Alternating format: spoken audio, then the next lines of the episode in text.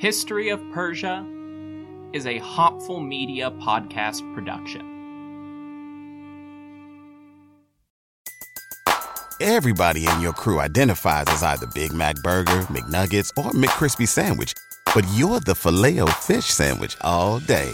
That crispy fish, that savory tartar sauce, that melty cheese, that pillowy bun.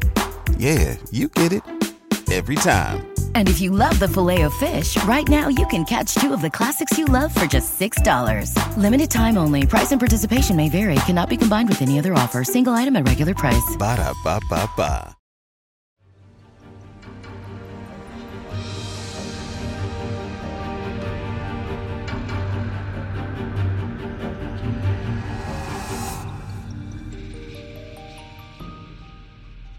Hello, everyone. Welcome to the history of Persia. This is episode 120 King the Conqueror. Just a quick reminder the episode 125 AMA is still coming up. Please send questions about the history of Persia, podcasting, me, or technically anything else to historyofpersiapodcast.com or DM them on social media especially any lingering questions you have about Alexander the Great and the Achaemenids. Last time, we followed the voyage of Nearchus and his fleet as they explored the southern coast of their new empire, discovering many strange, exciting, and challenging things in the Arabian Sea and the Persian Gulf. In the episode before that, we followed the end of Alexander the Great's Indian campaign, his near death experience at the hands of the Mallians, his disastrous crossing of the Gedrosian Desert, and his outrage at the state of Pasargadae and the satrapies of Persis and Susiana more generally. Today, we are picking up with Alexander at Susa, Nearchus and company have just returned for some much needed bathing and shaving, and the Lord of all Asia is scheming away.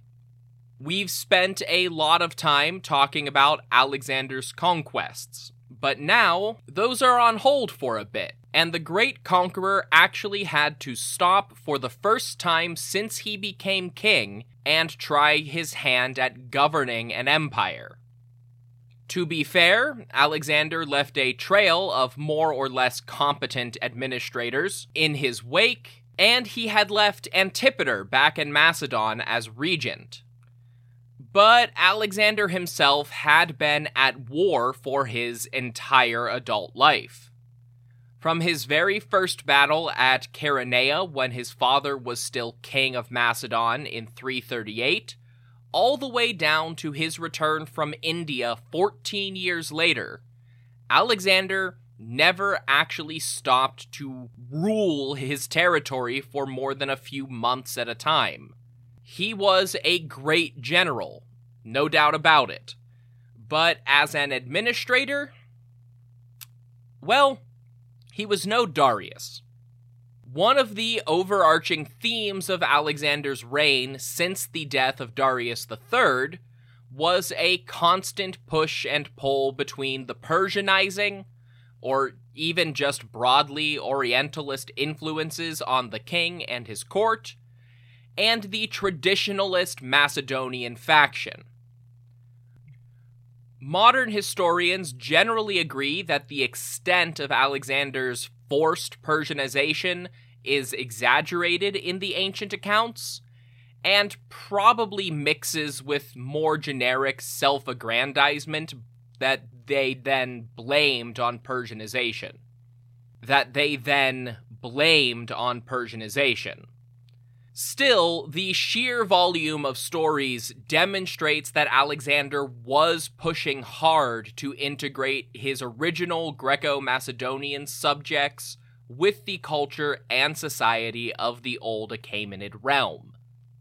To that end, one of Alexander's first acts upon returning to Susa was to orchestrate the greatest wedding any of them had ever seen. As we established back in episode 116, the king himself had finally taken a wife in the form of Roxana, daughter of the Sogdian warlord back in 326 BCE. Now he would have two more wives. First, he did the obvious thing and married Stateira, the elder daughter of the late great king Darius III. However, Alexander also married Parysatis the Younger, the youngest daughter of Artaxerxes III, and presumably the last remaining unmarried woman from that branch of the Achaemenid family. This is, of course, a strategy we have seen before, most notably with Darius the Great marrying all of the female descendants of Cyrus the Great.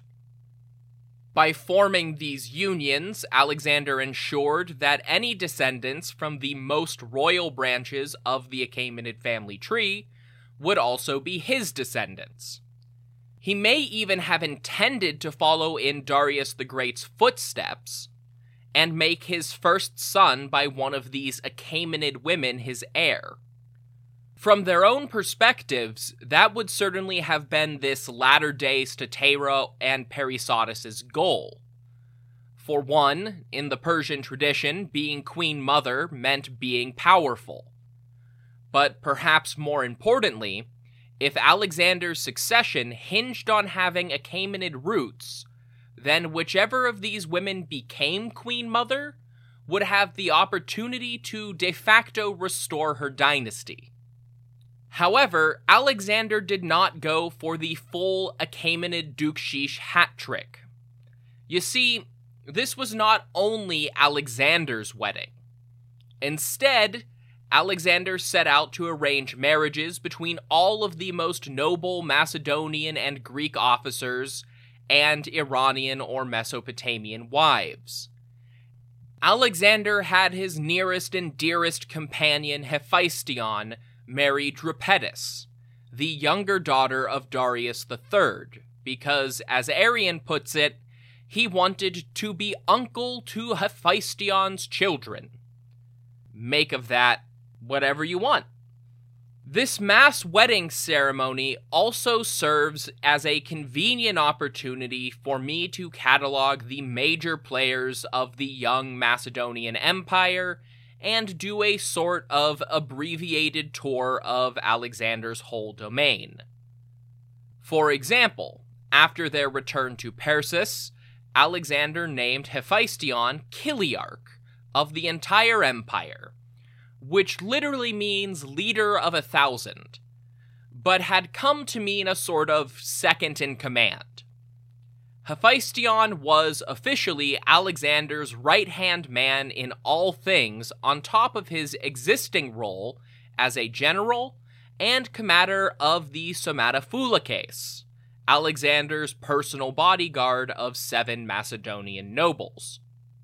Craterus, long one of the most senior generals in the Macedonian army and frequent royal advisor, was married to Amastris, a niece of Darius III. He was also selected to replace Antipater as Alexander's regent, really more of a governor by this point in Macedon and Greece. Antipater would then trade places with Craterus and join Alexander as a general for any future campaigns. Perdiccas, a Somatophylakes under Hephaestion and another of the empire's premier generals, was married to a daughter of Atropates, the Persian satrap who managed to retain his position as a governor in Media. Of course, not everyone could marry an Achaemenid princess, because there simply weren't enough to go around. But you can start to see how Alexander was playing politics here Craterus was going to rule on the home front, so he got the last available Dukeshish. Perdiccas had the slightly less elite task of continuing to be a general and a bodyguard, but he was still one of Alexander's favorites. So he was married to one of the last remaining Persian satrapal families. Ptolemy, like Perdiccas, has been a recurring general and one of the Somatophylakes throughout the war. So he was married to Artacama, daughter of Artabazus, former Achaemenid satrap of Hellespontine Phrygia and later Alexandrian satrap of Bactria. The latter was an extremely prestigious position, at least in Persian eyes, so his daughter married Ptolemy. Eumenes of Cardia, technically Alexander's personal assistant, had developed into a successful commander in his own right, and he was also married to a daughter of Artabazus, elevating him far beyond his original status as a private secretary hired by Alexander's father to become one of the premier nobles in the entire empire. Nearchus married Barsine, daughter of the late Rhodian admiral Mentor and one time marriage prospect of Alexander himself. Barsine, noticeably, also had a young, illegitimate son already, and historical rumors identified the boy named Heracles as a bastard child of Alexander himself. Maybe Nearchus was put in that match because Alexander really trusted the admiral. Or maybe he just thought that the couple would at least have sailing in common. Finally, the commander of the Hypaspists, Seleucus, variously pronounced as Seleucus, Seleucus, however you want to say it, I'm going to say Seleucus, was married to Apama, the daughter of the Sogdian warlord Spitamenes. I think this is literally the first time I have mentioned him in all of the stories of Alexander's conquest. So you may be wondering why he was important enough to get mentioned at all.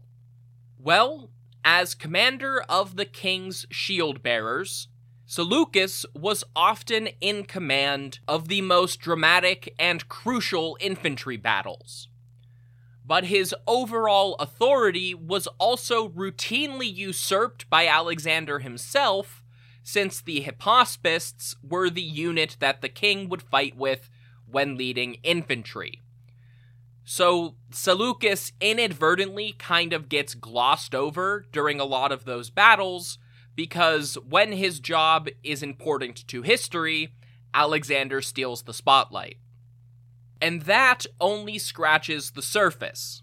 Arrian says that 80 other officers and nobles married their royally designated Eastern matches that day, and Alexander directed his court to catalog approximately 10,000 existing marriages between Greco Macedonian soldiers and Eastern women. But of course, not every important noble in the empire was single, or even available to come to Susa and get married.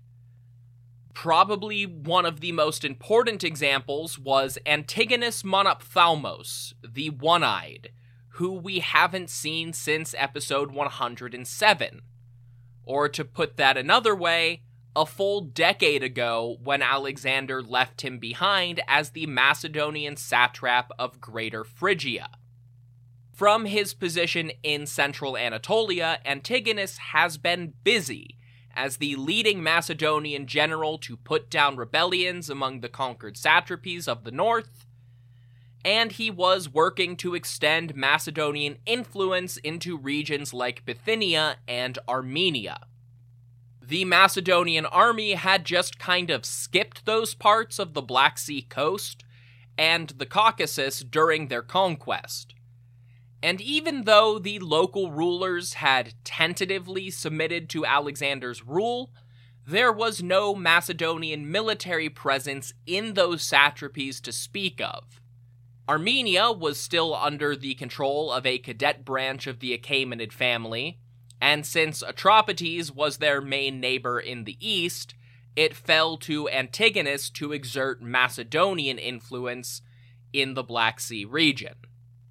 Interesting to note that Orontes, satrap of Armenia, appears to have died while Alexander was away, and had been succeeded by Mithrenes, a son or other relative who had sided with Alexander just before Gaugamela. In addition to prestigious marriages, Alexander also honored four of his followers with golden laurel wreaths in honor of their achievements in the recent wars. In the last episode, I noted how Nearchus and his helmsman, Onesicritus, both received this award.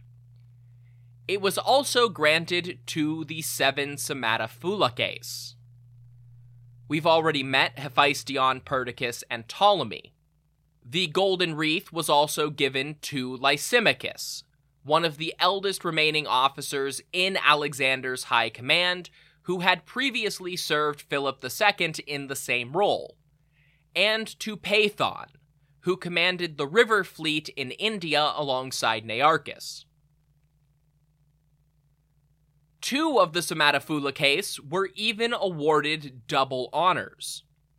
Leonnatus was both a bodyguard and the general who subdued the Oretai and secured Nearchus's supplies in the last episode.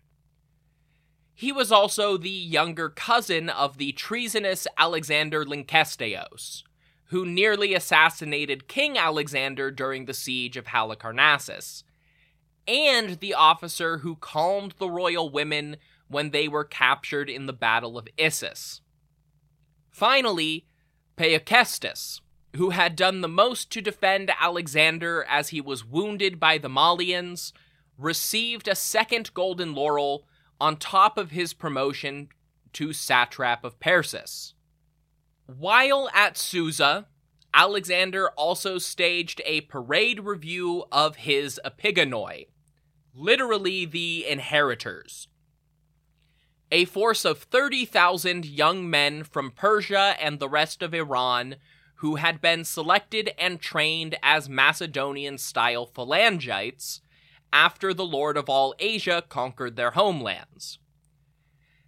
Alexander had more than proven the efficacy of Macedonian tactics by that point, but he recognized that he and his successors couldn't just pull troops from Macedon forever.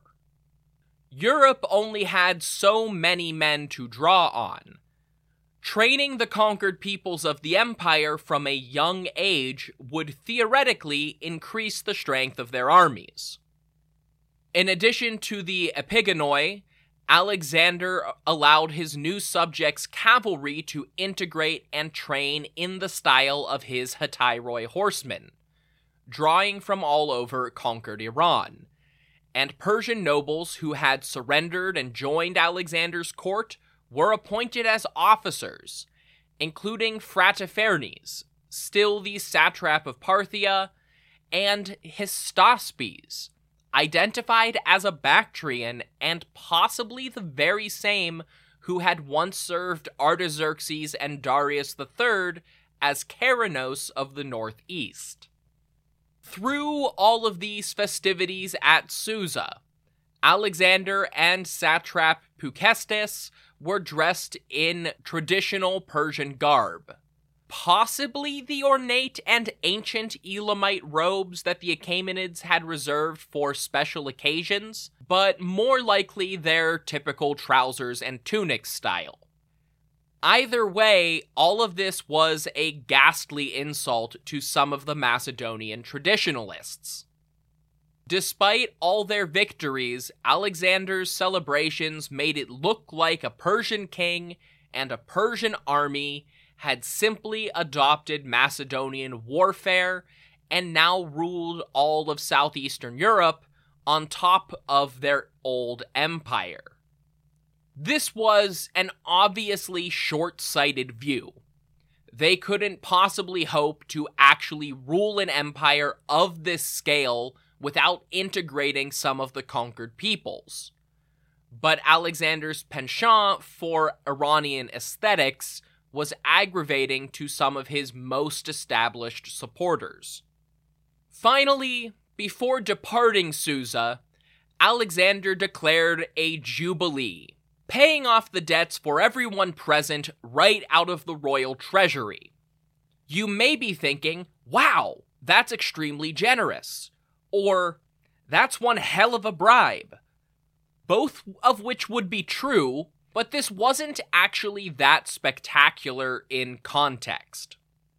Ancient leaders, especially in West Asia, had paid off the debts of their entourage and army after taking power, or simply declared all debts to be null and void for centuries. If anything, Alexander's debt forgiveness program was much more limited than some of the kings who came before him. Though, it is still better than the US Department of Education. Afterward, Alexander dispatched Hephaestion and a small army to make way, and then sailed after him with the core members of the court, taking the Karun River to the coast of the Persian Gulf before turning up the Tigris and sailing through southeastern Mesopotamia. This was the last major region of the empire he had not visited. Following the Battle of Gaugamela on the northern banks of the Tigris, Alexander had crossed diagonally to Babylon and then diagonally again to march on Susa. Now he would make his presence felt in southern Mesopotamia and the central Tigris. And we will follow that journey after a break.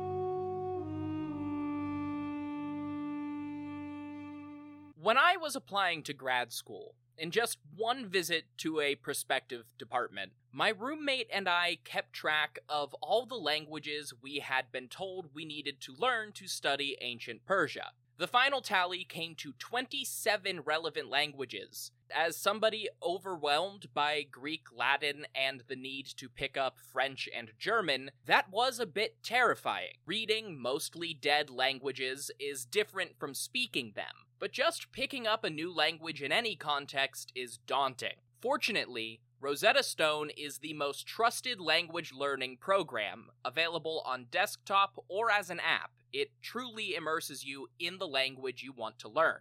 I've had more than a few times where I wished I knew modern Persian. Rosetta Stone has been the trusted expert in language learning for 30 years and built up a catalog of 25 languages to learn, all available through their lifetime membership, which you can get today for 50% off. Not all of them overlap with that list from grad school, but many do. Hebrew, Persian, Latin, German, and Russian, just to name a few. Rosetta Stone has no English translations, always the part I found most frustrating, and instead focuses on long term retention through an intuitive process of working up from simple words to full sentences. Don't put off learning that language. There's no better time than right now to get started. For a very limited time, History of Persia listeners can get Rosetta Stone's lifetime membership for 50% off. Visit rosettastone.com slash today. That's 50% off, unlimited access to 25 language courses for the rest of your life. Redeem your 50% off at rosettastone.com slash today today.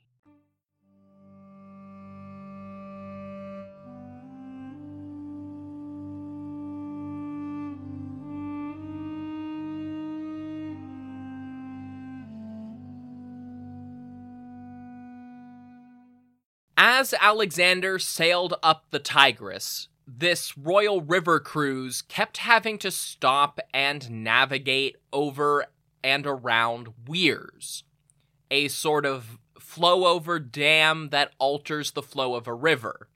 You see these all the time in sections of river or stream that pass through a public park or major city.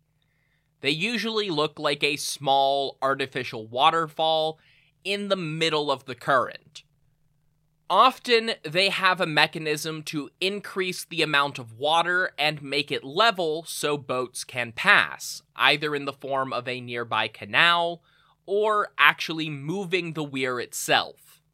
One benefit of a major waterway connected to the sea, like the Tigris, is that a weir prevents boats from sailing upriver unless somebody increases the water flow, essentially preventing, say, pirates or invading navies from sailing up the river unopposed. Alexander and company identified this problem and demanded that all the weirs be demolished. Arrian praises this for allowing the Tigris to return to its natural course. However, you know what weirs do the 99% of the time the river isn't being invaded?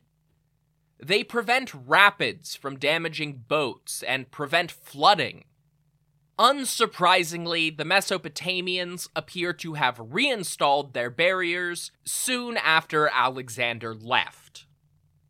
The king met back up with Hephaestion's forward army at the city of Opis, north of modern Baghdad, where the Tigris and Euphrates are closest to one another.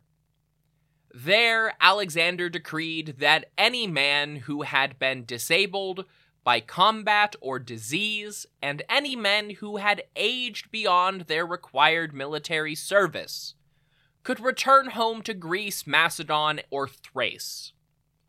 They could go, be with their families, and Craterus would lead them there on his way to assume his new position as regent in Macedon. Once home, Craterus was to make sure any widows and orphans from the campaign received their deceased husband's or father's pay, and see to it that they would be cared for. This accounted for almost 10,000 of the most veteran soldiers in the army. After they all but mutinied twice in Central Asia and India, you would think this would be cause for celebration.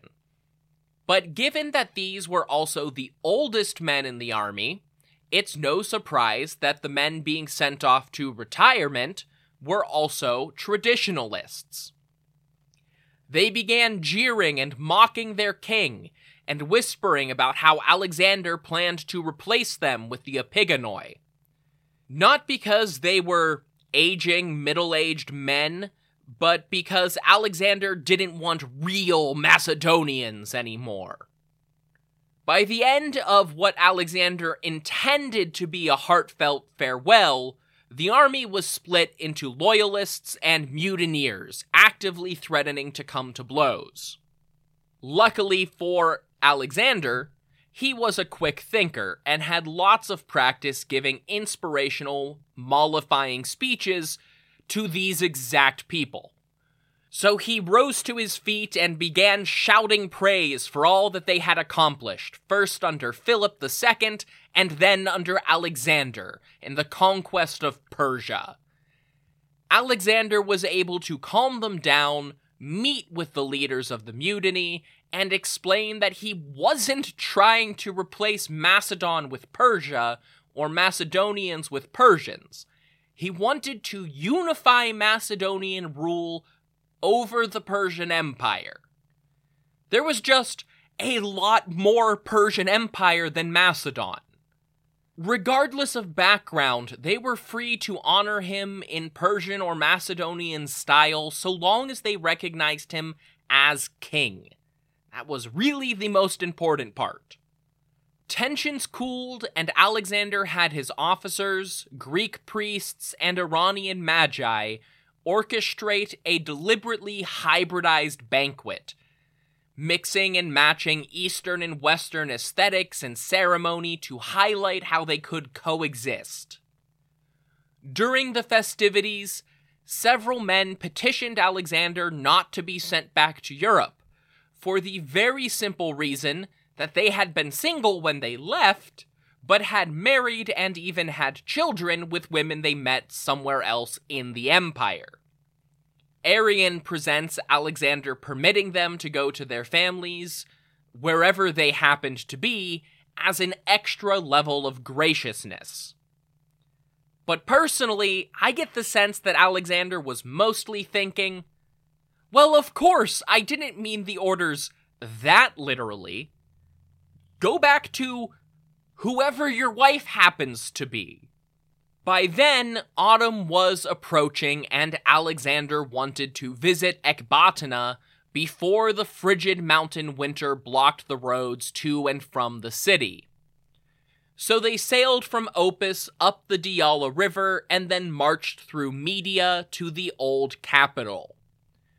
There, Alexander held a Greek style festival and games in the ancient Iranian fortress, featuring Olympic style athletics, poetry, rhetoric, and drama competitions.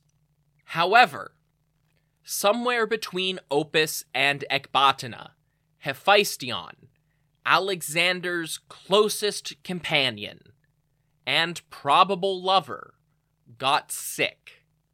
He was, unfortunately, bedridden through the first six days of the festival. Then, on the seventh day, a messenger raced up to Alexander while he was watching a foot race. Hephaestion was dead. Sing, O muse of the wrath of Philip's son, of Alexander, the destructive wrath which brought countless woes upon the Persians. If you don't recognize that line, I just swapped a couple names out from the opening line of the Iliad. Even in Alexander's time, the most famous and revered of Greek epic poems. But unlike his heroic mythological ancestor Achilles wreaking vengeance on the Trojan armies for his lost love Patroclus, Alexander could not fight against disease. Instead, he was thrown into sudden mourning, and as Arrian puts it, the accounts of Alexander's grief at this loss are many and various. Authors who praise Alexander and Hephaestion portray the king as sincere and emotionally crushed. Hostile authors emphasize Alexander's greatest excesses during this time. Supposedly, he flung himself on Hephaestion's corpse and refused to be moved for a full day. He ordered Hephaestion's doctor executed for failure, cut his own hair short in emulation of Achilles in the Iliad. Alexander personally drove the funeral carriage to a shrine of the medicine god Asclepius, who had cured death in myth and then burned the shrine down when Hephaestion was not revived. One of the few accounts agreed upon is that Alexander fell into a deep, deep depression. Of course, that's not the word ancient sources used, they had no such diagnostic. But he refused to eat or maintain his personal hygiene for days, just crying and grieving. When the court finally forced Alexander out of this stupor to avoid getting trapped in Ecbatana for the winter, the king sent an emissary all the way to the Siwa oasis in western Egypt beseeching the hybrid god Zeus Ammon to deify Hephaestion. They left Media in a grand funeral procession and traveled all the way to Babylon, where Alexander spent 10,000 talents of silver on the funeral pyre and tomb alone, and ordered his whole empire to mourn with him, as if a king, or perhaps a royal wife, had died. He ordered the priests and architects of Babylon to plan grandiose tombs, temples, monuments, and shrines, all dedicated to the newly deified god Hephaestion. But, when it was all said and done, Alexander still felt the wrath of Achilles pulling at him. He wanted to kill something. Fortunately for the depressed and enraged lord of all Asia, the Uxians and Kosaians of the southern Zagros Mountains had abandoned their earlier pledges to pay tribute and returned to pillaging caravans that passed through their territories. Normally, this would have been too small an issue for Alexander to lead an army in person, but this time the king led his forces back into the Zagros and murdered any of the rebel peoples that they could find. When he returned to Babylon, Alexander finally sat down and held court.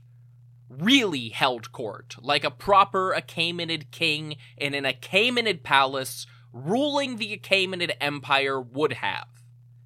He received ambassadors, petitioners, and representatives from many of his subject peoples from Greece to Bactria and everywhere in between, as well as emissaries from many of his new neighbors.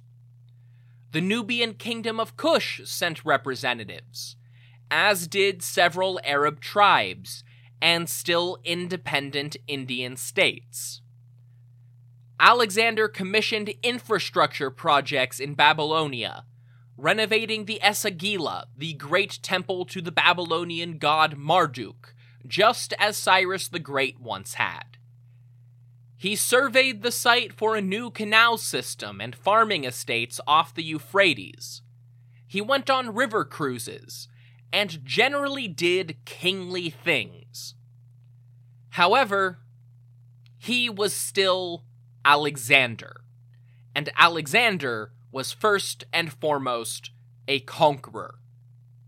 To that end, by the end of 324, Alexander the Great, King of Macedon and Lord of all Asia, had once again turned his attention to the fact that he did not dominate all of Asia, and began plotting his next war. But that will be the topic at hand next time. Until then, if you want more information about this podcast, you can go to historyofpersiapodcast.com. That's where you will find my bibliography, the Achaemenid family tree, and plenty of other things, including the support page, to financially support this project. There are all sorts of ways to do that, but most importantly, there's patreon.com slash history of Persia. You can sign up for a monthly subscription ranging from $1 to $20 and access to things like ad free listening, bonus episodes, and discounted merchandise. Even if you don't want to subscribe, you can also visit the show's store, either through historyofpersiapodcast.com or historyofpersia.launchcart.com. You can also support this show for free by leaving a rating or review on your podcast app of choice. I always love to see your feedback, but even better than that, tell your friends to listen to the History of Persia.